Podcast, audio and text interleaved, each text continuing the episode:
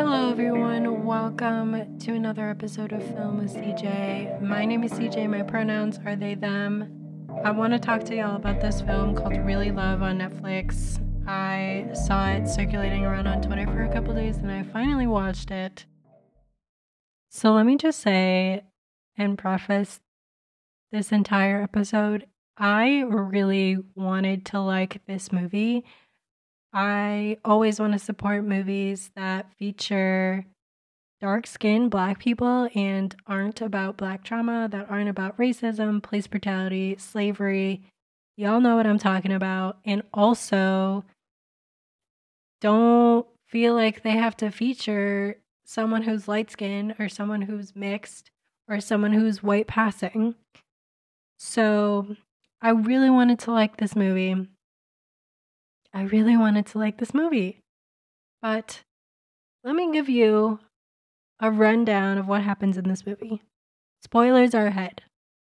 So there are two char- main characters in this movie, one named Isaiah, one named Stevie. Isaiah is a struggling artist. He's a painter.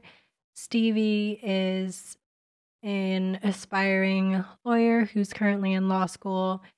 They meet at a club one night. They hit it off, they fall in love, their relationship progresses super fast as all relationships do in romance movies.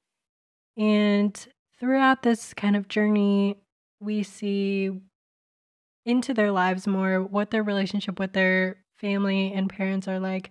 Isaiah's parents are really not supportive of him being an artist. I would even venture to say that they are emotionally abusive and pretty much negate or try to negate all of his accomplishments or everything he's trying to do, whereas Stevie's parents are status obsessed and I would argue elitist, in that they tell Stevie, if you want to be a lawyer, the only correct, quote unquote, correct way to do it is to work for a top law firm in the country, and you are wasting your time if you do any work that's pro bono.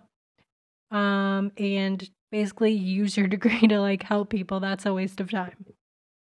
As their relationship progresses more, they both, you know, want to take the next step in their career.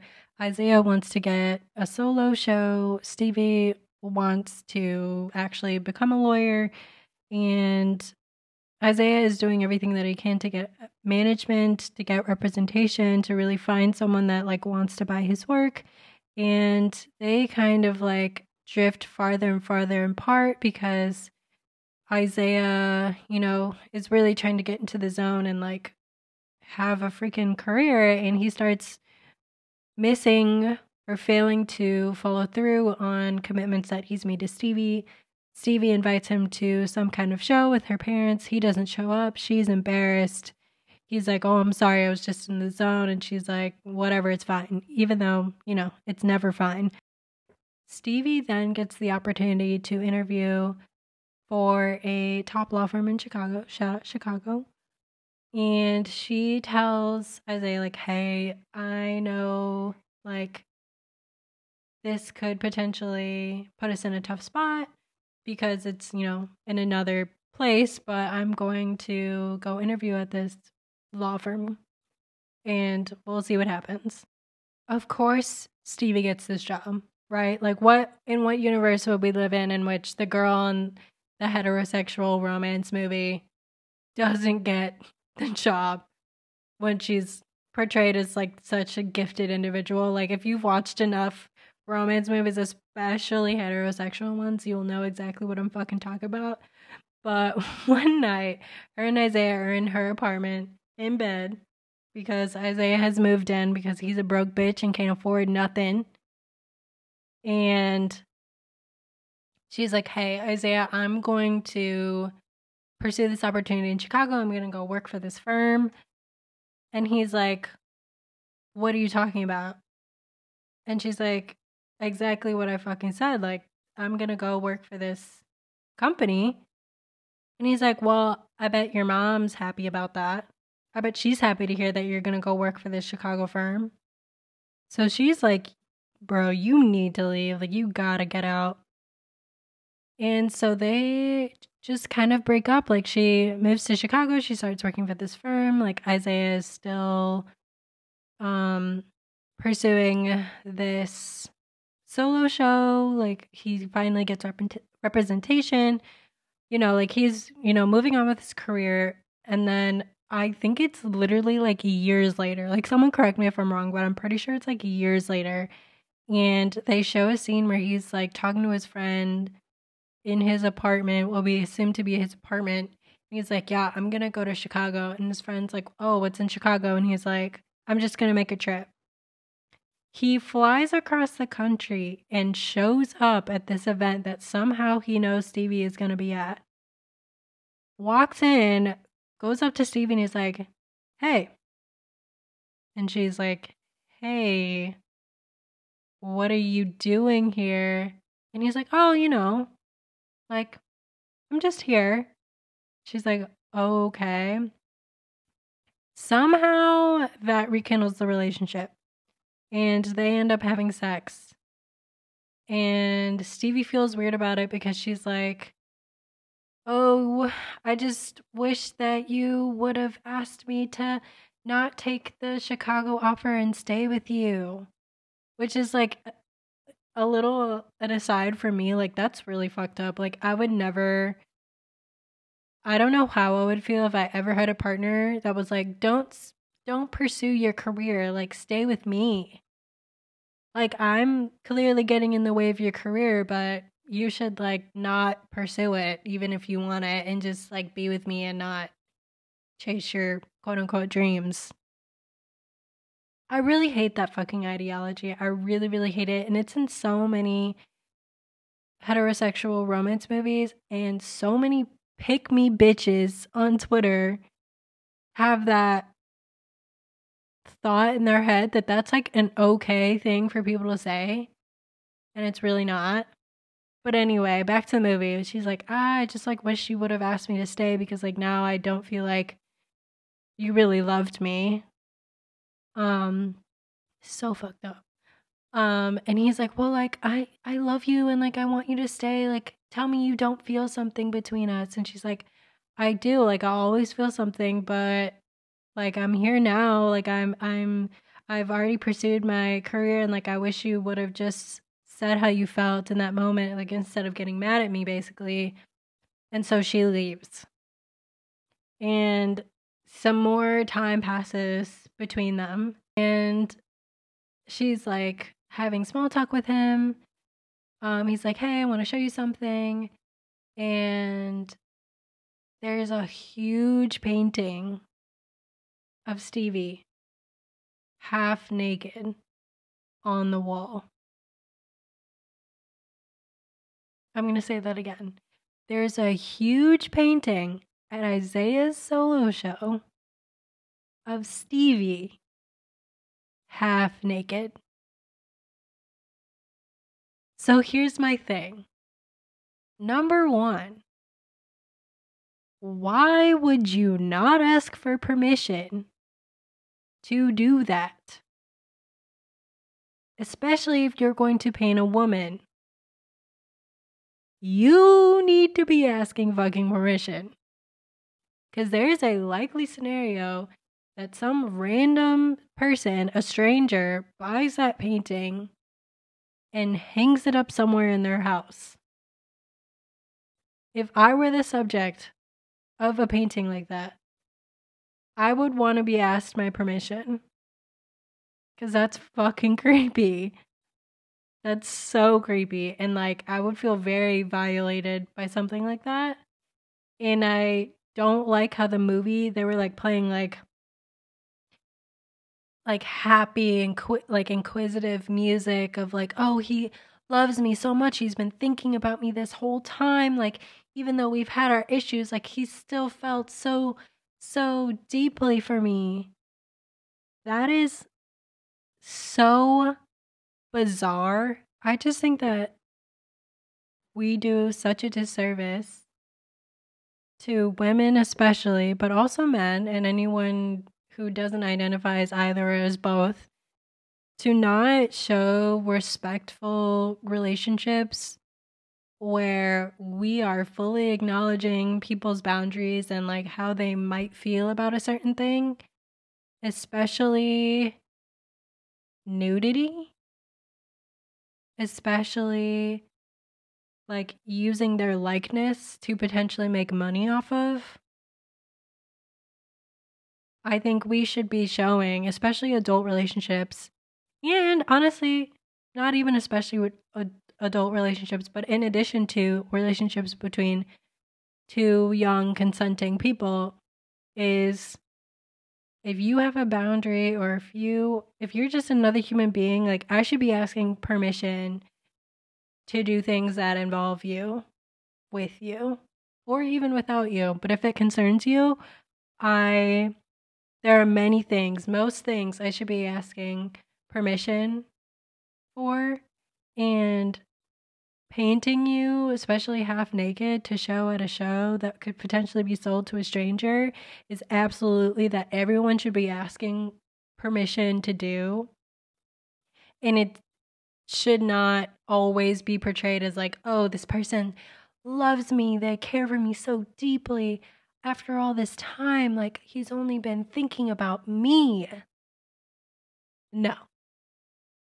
Black movies as a whole, um, to other Black people who may be listening, I feel like Black people endure so much emotional abuse and trauma from their family members because mental health isn't really talked about in Black families, and because there's like, we don't really learn the language to talk about mental health from our families. And so I feel like a lot of our mostly male, I will say mostly male Black family members say some shit that's like really hurtful or really inappropriate or really sexist and misogynistic. And we're just like stuck not being able to say anything and not really being able to communicate our feelings because we traditionally don't grow up in environments where that's valued or where we even know how to talk about that, or there's there's not even a space to really voice. And I just want better for my people, and I want better for myself too, because my family is not an exception to this at all. And I just want us to like be able to look at our family members and being like, that shit that you just said to me is like really not okay. And like, I feel like every time we have a conversation, you say some shit that's like out of pocket. And so I don't need to be in your space. You don't need to be in my space. Like, let's just move on. And I... I don't know. Like, I'm not saying, like, every time your family members say some shit that's, like, out of line that you should just cut them off. But I do feel like there are family members who emotionally abuse us that are not interested in learning how to be better and how to do better. And just because they're fa- they're your family doesn't need to you doesn't mean you need to be around them. I also feel like Isaiah wore the same outfit throughout the entire movie. Like, what he wore walking down the street with Stevie and like at the club was what he wore to work at his solo show. And he was always wearing a beanie. Like, whoever the costume designer was gave him zero range. He had one look the entire movie. I give this movie a solid four. Four out of ten. I feel like the idea was there, but just having an idea or a concept is not enough to make a good movie. The writing was not great. And I just feel like there's such an opportunity to portray or show adult relationships where we see the men respecting women. And I don't think that like showing that a guy can like just... Sh- fly across the country and like follow you, you somewhere and show up somewhere they know you will be is like romantic and respectful. That is not respectful. That is not like healthy at all. I've heard of guys like showing up at like women's houses unannounced and like that being portrayed as romantic, and the girl's like, oh my God, that's so sweet. No. No. Like, you will not be showing up to the place that I live unannounced.